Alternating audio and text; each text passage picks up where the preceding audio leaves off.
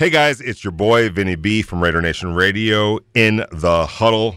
Guys, I've been talking for months now about TAT, an affordable quality CBD cigarette. Well, good news all TAT products are now available at all Speedy Marts across Las Vegas.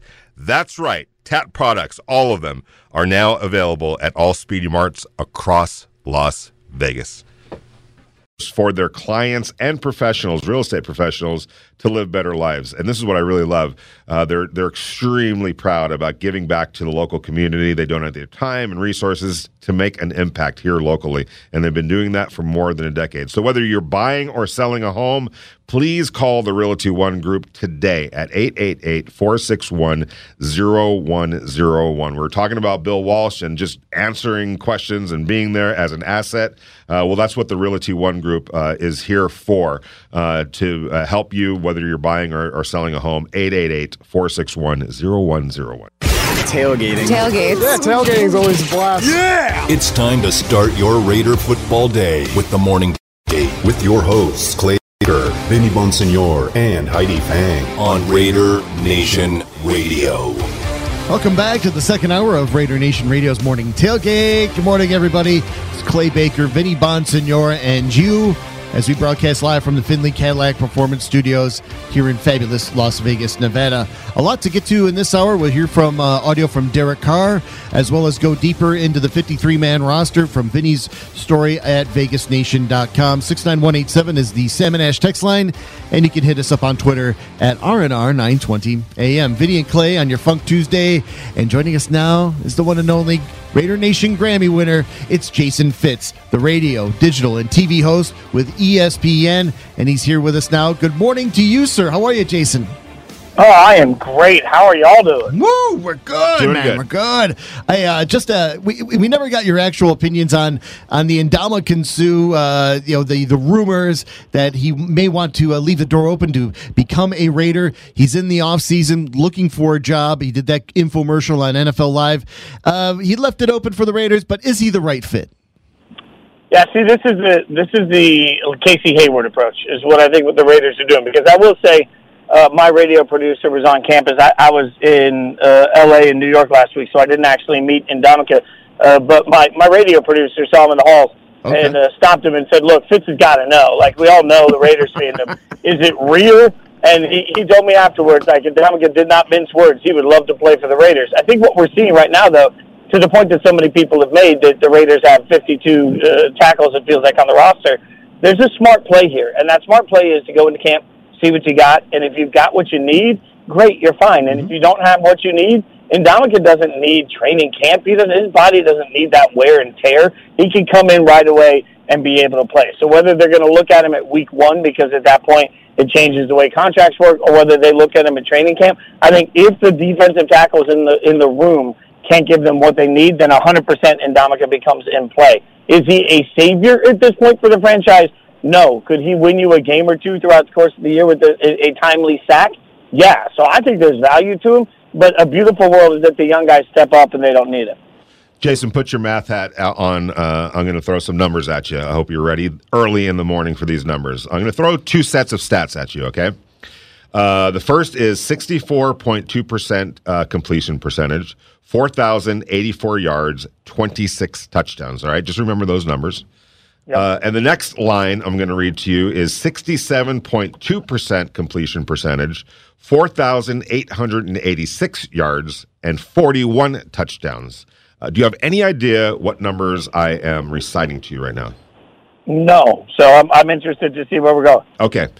Uh, the first set of numbers was Matthew Stafford in 2020 with the Detroit Lions. 26 touchdowns, 4,084 yards passing, 64.2% uh, completion percentage. The second set of numbers 41 touchdowns, 4,886 yards, and 67.2 uh, completion percentage was what he did a year later in Los Angeles uh, with a much better Rams team. Uh, there's a lot of comparisons between Matthew Stafford and Derek Carr. I'm not saying they're the same exact quarterback, but their numbers historically uh, throughout their careers are eerily similar. Could I make the argument, could we make the argument, that with Davante Adams, a healthy Darren Waller, everything else that the Raiders have going for them offensively, including uh, an elite play caller uh, in Josh McDaniels, that we could see a similar jump in numbers with Derek Carr this year. Hundred percent. Uh, look, I, I'm I'm uh, absolutely all in on the Derek Carr MVP conversation because, frankly, if Derek Carr doesn't have that sort of year, then there's going to be a real question mark about Derek Carr's future. Like you start looking at at what this is going to be all about. And and I know I've said this a few times, and I think I've said this to you guys, but my my concept on offense changed so much last year when I was sitting with Ryan Clark watching a bunch of film on defenses, and he kept stopping things to show me why it was significant. I think that's an important learning tool for everybody. But when you were watching, particularly the Chiefs, and he was breaking down the Chiefs at a level that I, I I got smarter just by hanging out with him. What he kept showing me was pre-snap adjustments being made by the defense to account for the speed of Tyreek Hill. And that's a big part of what allows the rest of their guys to get open because you have to adjust for it. And not knowing that Davante would end up where he is now, part of what we also looked at were pre-snap adjustments that teams make before the snap to account for Davante. And you are sneaking help wherever you can find it. My question to anybody in the league right now is if you sneak help to, to Davante, who in the hell is going to cover Hunter?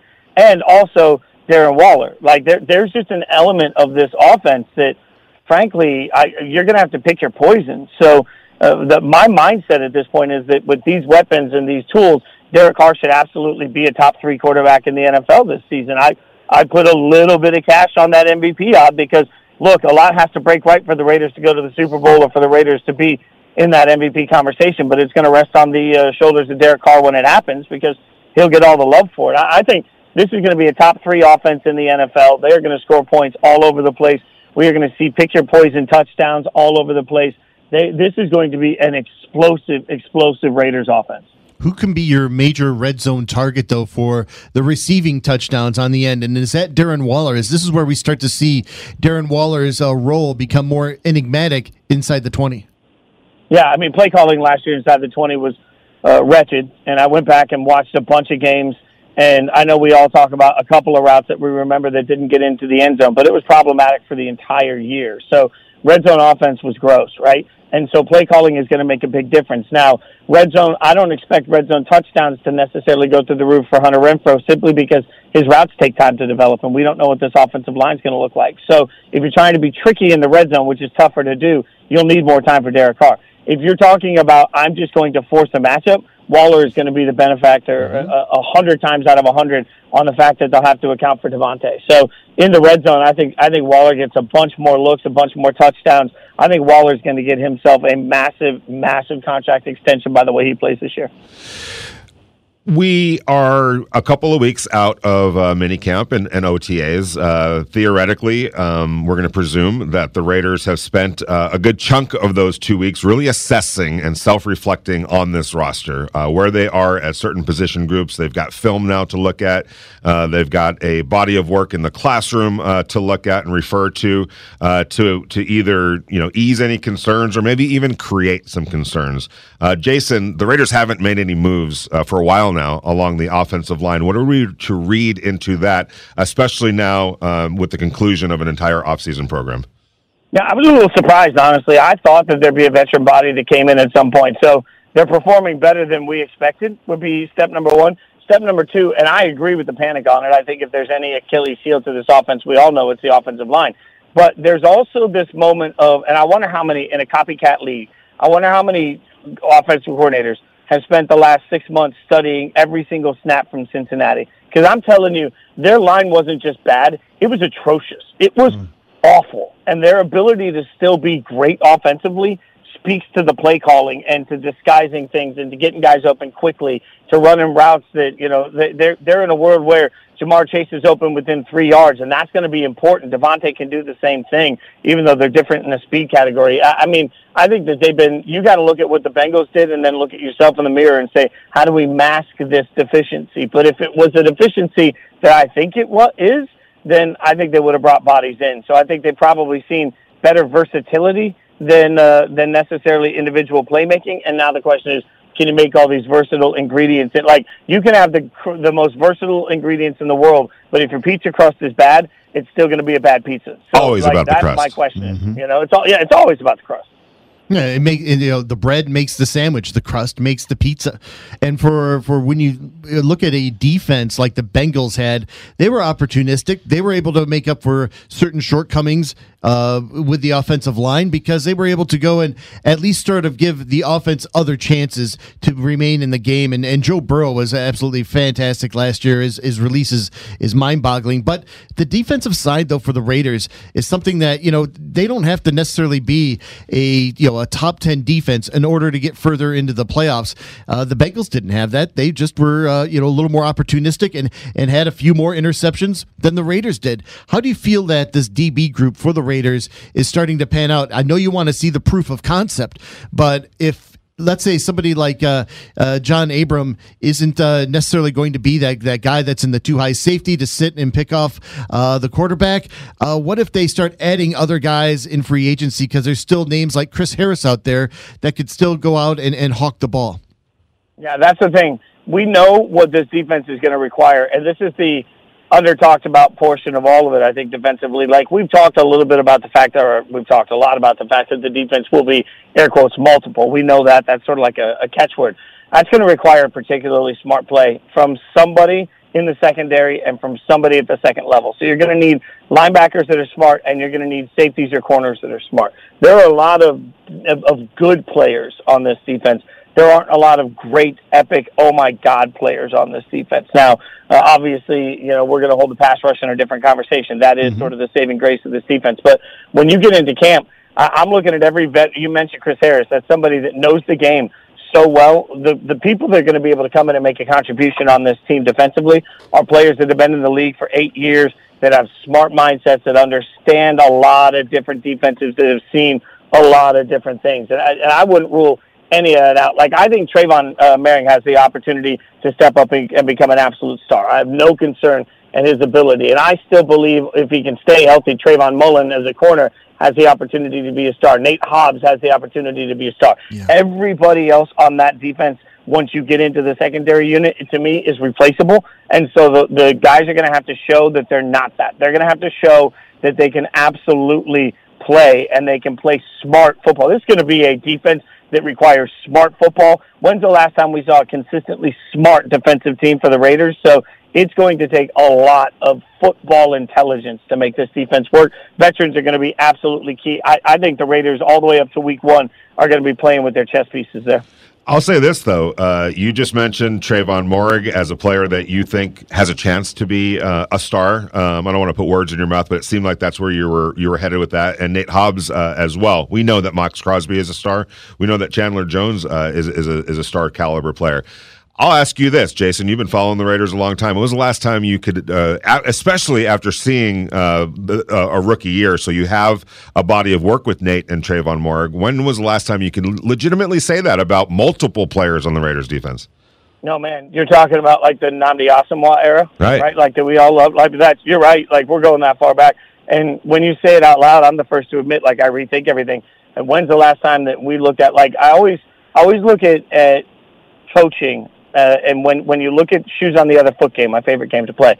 If you were a coach facing the Raiders today, and you were like I said earlier, if you're a defensive coordinator and you're looking at this offense, you're saying, "Oh my God!" Well, if you're an offensive coordinator, for the first time in a long time, you know, okay, look, they got a guy in Hobbs that I think is going to turn out to be a a slot player for the next generation. I think the Raiders are set at that position.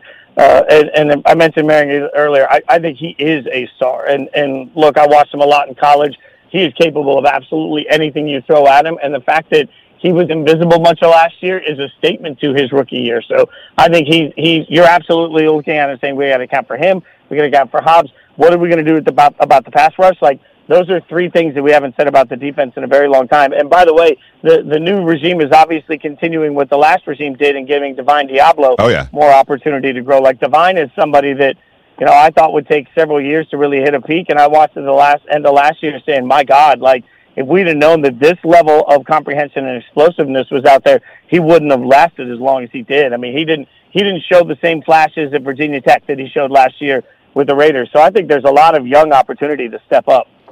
Do you think that the opportunity could be there for a guy like Malcolm Koonce, though, to make that next step from his first to second year? So I'm biased here. I know uh, Malcolm's college coach very, very well. Okay. And when he was drafted, I sent him a text. Uh, Lance Leipold, who's now the head coach at Kansas, uh, and I believe is going to have some success at Kansas, which is unbelievable to say. But Lance uh, coached him at Buffalo, and I texted Lance and I said, "What, what, what, what did I just get as a fan? What did I just get?" And his response to me that I'll never, I was on air as I was getting these texts, and he's like, "You got a kid that outworks everybody. You got a kid that outstudies everybody. You got a kid that needs a second to learn. But the thing is, he will learn. And he's like, if the Raiders invest in him over the course of two years, by year three, it will pay off dividends times a hundred.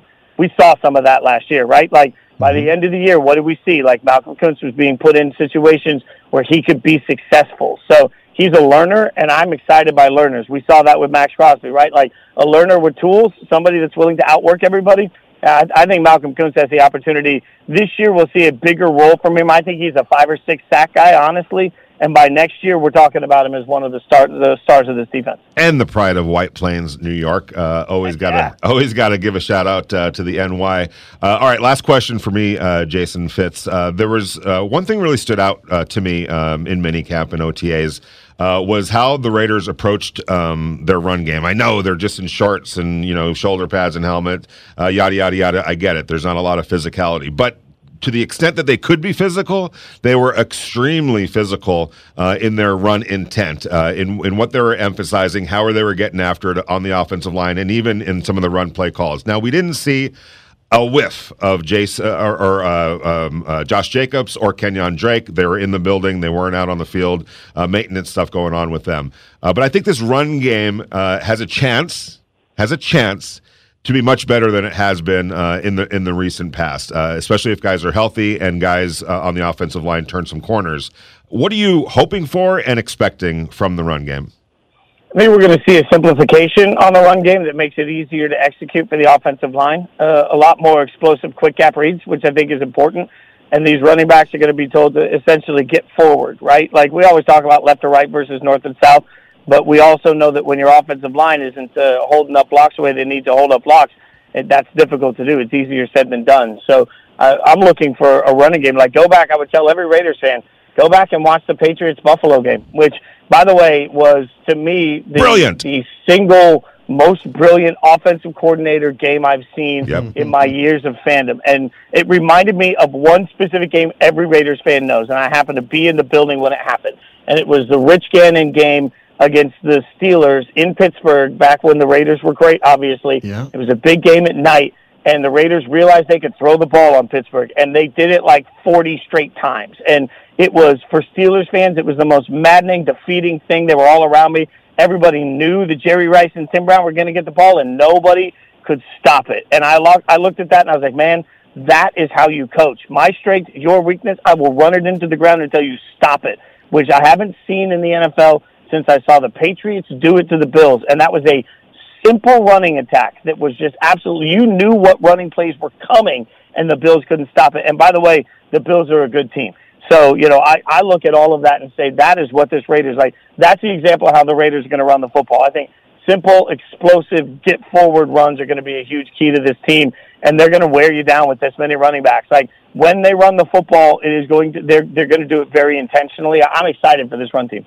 Hey, lastly, Jason, uh, love your work last week, Jalen and Jacoby. Uh, also with Bart Scott, you, you had a, uh, a great conversation with him about Arch Manning committing to Texas.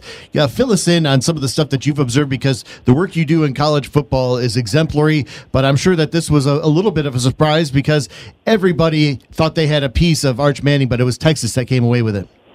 So a little over a year ago, I have a friend that is a booster at a different school. He's part of the booster club at a different school. And right after name, image, likeness came through, he sent me a text a little over a year ago. And I told all my buddies at the time, Arch is going to Texas because I won't I won't reveal what school he went in for, but he went into a meeting uh, to pitch for Arch. And the minute he walked in the room, he was told the dollar amount was 14 million for Texas. Now I don't know what they settled on, and I don't know what the final amount was. But a year ago, the rumor was 14 million is what Texas was offering Arch Manning and name members like this opportunities to come to Texas. So they got their kid. The hardest part about that's going to be now the expectations that are on him because man, he, he is going to end up playing in the SEC against every school he turned down, Hmm. and Texas needs him to be great in that moment. Texas is trying to ensure that when they go to the the SEC, they are not the fourth best team. Unfortunately, you can't un- unless you got a lot around him. You're still going to be third best. So you know, there's a lot of ground to cover. This is going to be the most pressure-filled signing I think we've ever seen for quarterback because not only does he have the name, not only is it Texas, not only does the media want Texas to be back every year, but my God, the pressure on him to win, knowing that there's a ton of money behind him from name, image, likeness, that's the new world for these kids. And that's going to be I, I, money management they'll figure out. Managing the expectations that come from boosters that uh, outbid every other booster, whatever that final number was to get him to Texas. Man, I, I just keep thinking of Buddy Garrity on Friday Night Lights showing up at his door saying, hey, Arch, what were we doing yesterday? What was that play? You know, that that's going to be real for him. Oh, fantastic, Jason. That's great, man. Hey, I appreciate your time. Thank you again for today. I hope you have a, a great and safe July 4th ho- holiday, and let's do this again next week when you can. Heck yeah. Shameless plug. Tune into the hot dog eating contest next week on ESPN. I'm back as the sideline reporter. Let's go. Attaboy. Oh, I love it. Thank you, Jason. Oh, man. He's going to be live in Coney Island for the great showdown, the great American classic, the Nathan hot dog eating contest, the 10 minutes of fame. Yes. I mean, nothing can beat that with all the Americana and uh, the pageantry that goes in with competitive eating. I'm getting agita just thinking about it. Uh, by the way, um, uh, the Italians out there will know what I'm talking about. Um, you know, he he made a lot of great points about uh, Arch Manning, and um, in normal cases, I would co- totally agree with him in terms of the expectations, uh, the money that he's getting, um, you know, with the NIL. But I just, you know, it's a Manning, like like he's grown up with expectations. He's he's you know uh, the offspring of one of the great quarterback families and NFL families uh, in the history of NFL families. Uh, I think he's going to have that part of it taken care of. Uh, I, I would worry about it for a lot of people, but I think with him, that's that. I'm not I'm not overly concerned about that part of it. Arch Manning looks like he's had a personal trainer since he was 10. Yeah, he looks he looks the part. He talks the part. Sounds like it. Um, and I think he's going to be a leader. I think he's going to be a Pied Piper for that program. Uh, the minute NIL came about, one of the one of the schools that I immediately thought of was Texas. There's it's a bottomless pit there at Texas, and there's so much. Um, uh, motivation to get Texas football back to where it quote unquote belongs. Oh, yes. Um, you know, uh, and if you've ever been to Austin, uh, it's a it's a great little city, um, and it's got a great mixture of college and you know the government's there as well, and the funkiness uh, of, of downtown.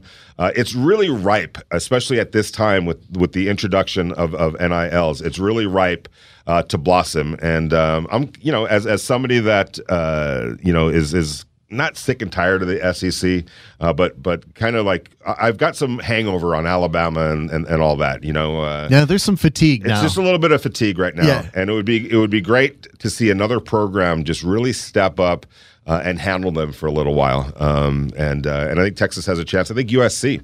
Uh, I know they're all the way out That would be west, good. Uh, but but um, you know the Pac-12 needs USC to be good. That's just the bottom line. If USC is good, then that becomes the example, and everybody is charging up to go get USC, and it makes your whole conference a lot better. We saw that when they were great because there were some. I remember watching. I was at the Coliseum when Aaron Rodgers almost took Cal uh, to beat a really good USC team. I think he was he was like ridiculous on completions, uh, and it ended up with a goal line stand. Uh, you know, uh, at uh, for, for USC, and I want to say Aaron beat him up at Cal with Mar- Marshawn Lynch might have been on that Yep. team. I, I'm, I'm you know losing track of some names, and, and the years it all kind of becomes a blur. But the fact is, there were some really good under t- teams in the Pac-12 when USC was good. They it's vital that that the Pac-12 gets uh, them up and running. I think Link, Lincoln uh, Riley is the guy to get that done. He's got to, and they're, they're like they, like you said, Texas and USC. They have money to spend. Oh, yeah. they've had boosters for years, decades. You know, trying to find ways to help the program. Now they can. You know, it's- and they, they, they're going to get the best that, that money can buy. It's really interesting about USC because for a while they were the NFL team in Los Angeles. They were literally the NFL team in LA. And so when when we would be in our meetings, you know, working with the LA Daily News at that time, like who's going to suffer? Who's going to feel the the the uh, brunt most if the NFL comes back to Los Angeles? And as it turns out, it wasn't just one team; it was two teams uh, with the Rams and Chargers. Like some, it was going to have to give somewhere. And I always felt like if USC doesn't take care of business right now, if they don't make the right decisions in terms of who they hire as coach and athletic director, uh, they could fall down a little bit, and it's going to be hard for them to get back up, especially if the NFL comes in here and really starts taking command. And the Rams have certainly done that. And now the Chargers, you know, with Justin Herbert, they're doing pretty well too. Um, they're kind of an afterthought in a way. The Rams aren't. So USC it, it did. It fell mm-hmm. off. Like if you look at attendance figures uh, for games at the Coliseum uh, these last few years, it's been terrible. Yeah, I've been wondering about that. Like uh, uh, just large, large vacancies in, in the stands, yeah. and and I've often wondered, like, all right, um, th- was, was I not noticing that before? But no, I I would have noticed that. No, no, it was just because they were they've been bad for a while now. They've yeah. been and you know, the, the, Rams have come in and, and kind of towered above them a little bit. I mean, think about it. It's mm-hmm. the next day. Sunday is the is when the Rams play, uh, and there's times where USC will play the Saturday before, even when the Rams are playing at the Coliseum. So uh, they didn't handle their business correctly, and and they get caught up in their own uh, aura and and all that kind of stuff uh, and it, and it could be costly for them, and it did. Uh, but I think they've made the right decisions now, especially bringing in a guy like Lincoln Riley uh, to really inject a lot of enthusiasm and excitement. And uh, obviously, recruiting is on the upswing there, and that's what it takes. Um, and so.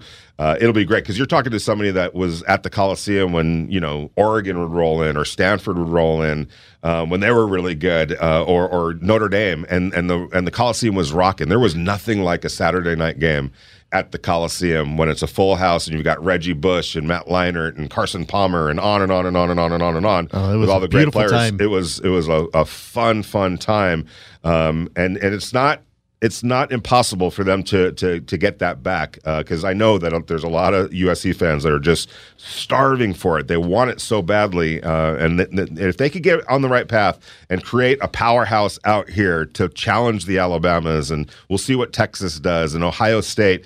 Uh, that's when college football is rolling. Yes, and they need to have that balance of power on the western side of the. Uh, and the, by the, the way, country. Alabama, come out and play a game in California one day. Yeah. You know, get out of the, get off the bus to Mississippi State or wherever it is that you go come out west. USC will come out and play you uh, in, in, in Alabama if you want. You know, at some point. Uh, let's let's get that going. Alabama, get out of your little comfort zone. Uh, schedule some tough opponents uh, out of conference. Come to LA uh, in a year or two, uh, and, and and and let's see you play at the Coliseum against USC. What, what, what, that takes away all their their Bethune Cookman trip and the Alcorn State right? trip exactly. in November when they need the the the the little bag. They'll hand on the bag and say, "Hey, everything will be fine. Thanks for right. the check." All right, let's take a break. We'll come back. Actually, I want to hook you guys up. Uh, we have several tickets to give away today. We have uh, I got two pair of tickets for WWE Money in the Bank.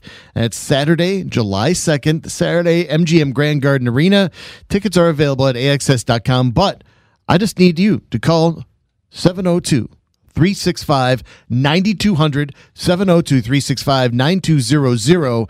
Be caller number nine. We'll hook you up. I got a pair of tickets for WWE Money in the Bank Saturday, July 2nd, MGM Grand Garden Arena. Let's go. The grill is still sizzling and the drinks are cold. So let's get back to your morning tailgate with Clay Baker on RNR 920 AM. A lot. I mean, just uh, the speed of the game, being a pro, you know, um, the whole nine yards. It's uh, last year being my first year, and this year being year two. Um, kind of like know what to expect. You know what I mean? It's not uh, it's not all brand new. So just building off all the things I learned last year, making them even better. Alex Leatherwood coming back on Raider Nation Radio. Vinny Bonsignore, Clay Baker, Curtis Mayfield on a Funk Tuesday. Thanks again for Jason Fitz for popping on. Uh, all the interviews will be heard on our podcast page That's what I say. at lvsportsnetwork.com, iTunes, Audible, and Amazon. At 9 o'clock, we'll have Benjamin Albright from the Denver's radio network, Denver Broncos flagship, KOA. We'll talk to him and go a little behind enemy lines and find out what's going on in the Mile High. Uh, we'll find out more about also the expectations of what that team needs as well. Uh, but you know, here from the uh, text line six nine one eight seven on our earlier conversation about the offensive line, a text comes in and asks about Alex Leatherwood as we heard him coming back there. What a, the lessons learned from last year, and and I think it's just a, it, it's a good question. Just at least ask. It says either Leatherwood is going to have a perfect preseason going up against depth pieces, or the Raiders will find a right tackle in free agency. That's a question. Um, you know what I. I, I don't think that they're going to look into free agency because, as you brought up, like chemistry is so important. If they're not going to find the guys uh, in this collection that they have right now, they're they're they're going to find somebody that's going to uh, be that starting right tackle. And if it's not Leatherwood right away, they're going to be okay. I have a feeling like going out in a free agency, that would be something if it was drastic injuries and they needed somebody um, unless you do it right away, unless you do it prior to training camp. I think that if you wait until I think what the uh, the texture was insinuating was uh, or was getting at was um, you'll you'll give him the entire uh, preseason to show what he can do or not. Uh, and at the end of the uh, uh, preseason, if they feel like he's not, you know, uh, up to the challenge, go out and get somebody. I think if you wait that long, that can get a little bit dicey. I okay. think I think if you just uh, uh, determine it now, like you know what? We just don't like, and and I gotta I gotta uh, also uh, uh, throw in there. You know, Brandon Parker. Brandon Parker is still uh, a part of this football team and uh, still, you know, in the mix at right tackle. I know that that might not be the most ideal um, sounding thing to, to Raider fans, uh, but but he is here, and and he obviously the the fact that he is here um, you, have to believe that he created some sense of some sense of um, you know comfort level for this coaching staff.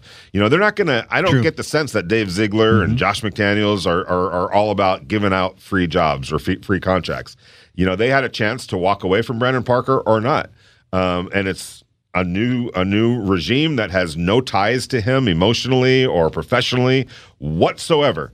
They could have easily come in here and said, no, we're not going to. Uh, we we've seen enough of Brandon Parker, and uh, we don't feel like he's a fit here. We're going to go find something else. But they signed him. I mean, doesn't that that has to be a sign of something, especially yes. when it's a new regime? It is. It's it's definitely a, a, sign in the right direction that you know they realize that they can't find this body size anywhere. They can't find this kind of experience anywhere. And also, uh, Derek Carr probably had a little bit to do with that as well. Like I feel comfortable uh, with this collection of guys.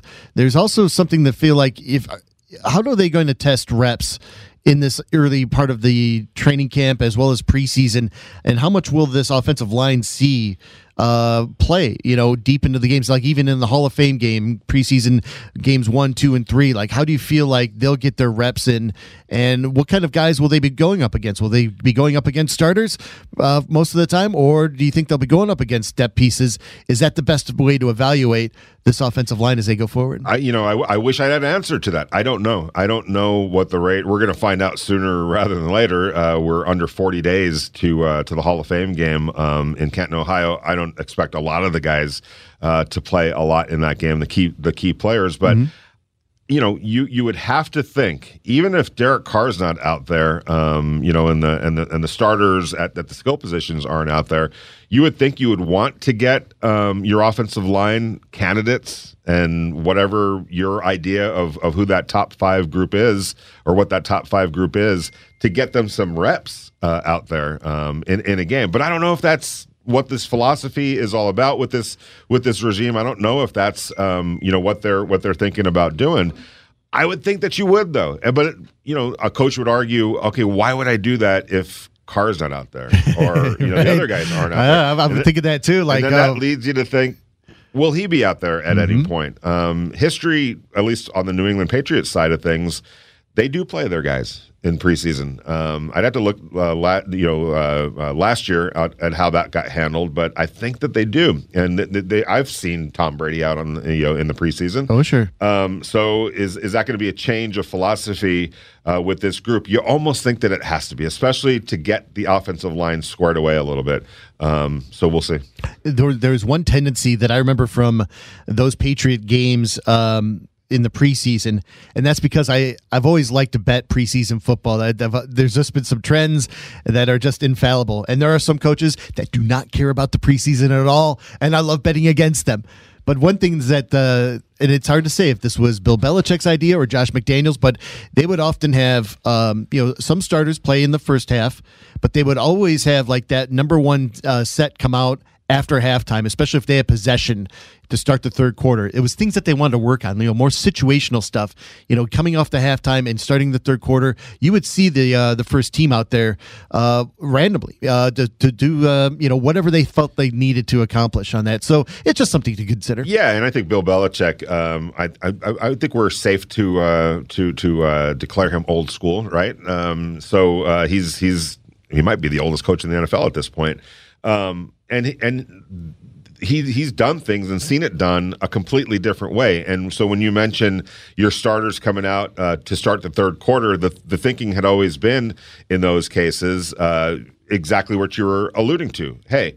Uh, let's get into halftime. Let's make some adjustments. Mm-hmm. Um, you know, as surfacey as they might be in a preseason game, but then also staying right, staying hydrated, uh, getting that that uh, process down pat of now let's go start the second half um, of, a, of a football game, you know, so that we're ready for it when uh, you know the season starts. Exactly. I, look, yeah. I always go back to 2017. Sean McVay. I was covering the Rams. That's why I talk about this. Uh, but it was it was it was Sean McVay's first year as a head coach. It was Jared Goff going into his first season as the established starter. It was a whole bunch of new players on the offensive line. It was Robert Woods coming in uh, to play, you know, wide receiver. They had just drafted Cooper Kupp, um, and everybody thought, okay, new coach, new offensive line, uh, new skill players. They're, he's going to have to play these guys in the preseason. He's going to have to, you know, get them acclimated, and especially installing a new offense. My gosh, he has to get them to. We were writing columns about this, uh, Clay. Why isn't he doing this? Yeah, why what kind of guys? a mistake is this young coach making?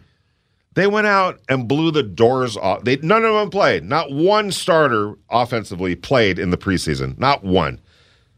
And everyone was like, oh, what is this guy doing? What is he thinking?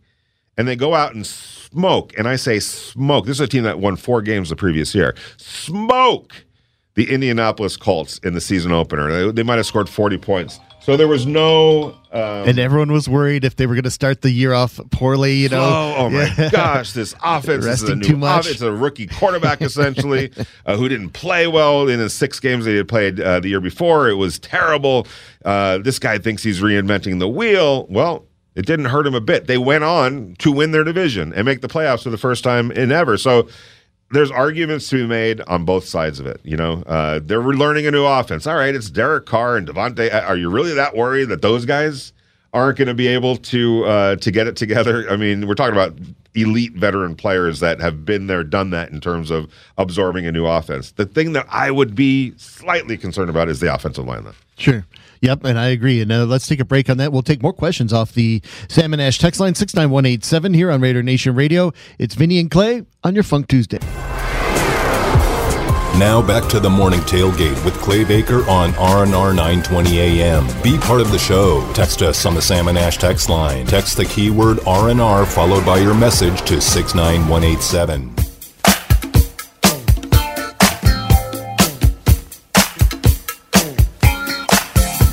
Benjamin Albright, uh, host, analyst with the Broncos flagship. He joins us at 9 o'clock. Marcus Johnson joins us at 9.30. A big third hour coming up next on Raider Nation Radio. Uh, from the text line 69187, ask what's the likelihood that the New England practice with the Raiders helps ink an offensive lineman or a linebacker trade? One more time. Uh, okay, what's the likelihood that the New England practice with the Raiders helps ink a O line, offensive lineman, or a linebacker trade? Uh, I don't know if it's going to come down uh, to that, but I but um, I'm really curious, uh, fascinated to be honest with you uh, about those uh, practices that the Raiders are going to have with the New England Patriots, just to be able to see Bill Belichick, you know, a, a Bill Belichick coached team um, and joint practicing against the Raiders is kind of unusual. It is yeah. because the Raiders and New England Patriots play this year, but it's so far down the road. Um, and in a lot of ways, let's face it, um, I'm not going to call it an inter squad scrimmage, uh, but they, I'm sure that they they have a pretty good idea of what each other does uh, anyway. Um, you're not going to be given uh, too many secrets away because they're both cut from the same cloth and uh, kind of running the same uh, stuff. So, um, uh, but just to be able to, for the Raiders, those are so valuable because the difference between that setting and um, preseason games is as a coach, you're, um, you know, the game situation dictates everything.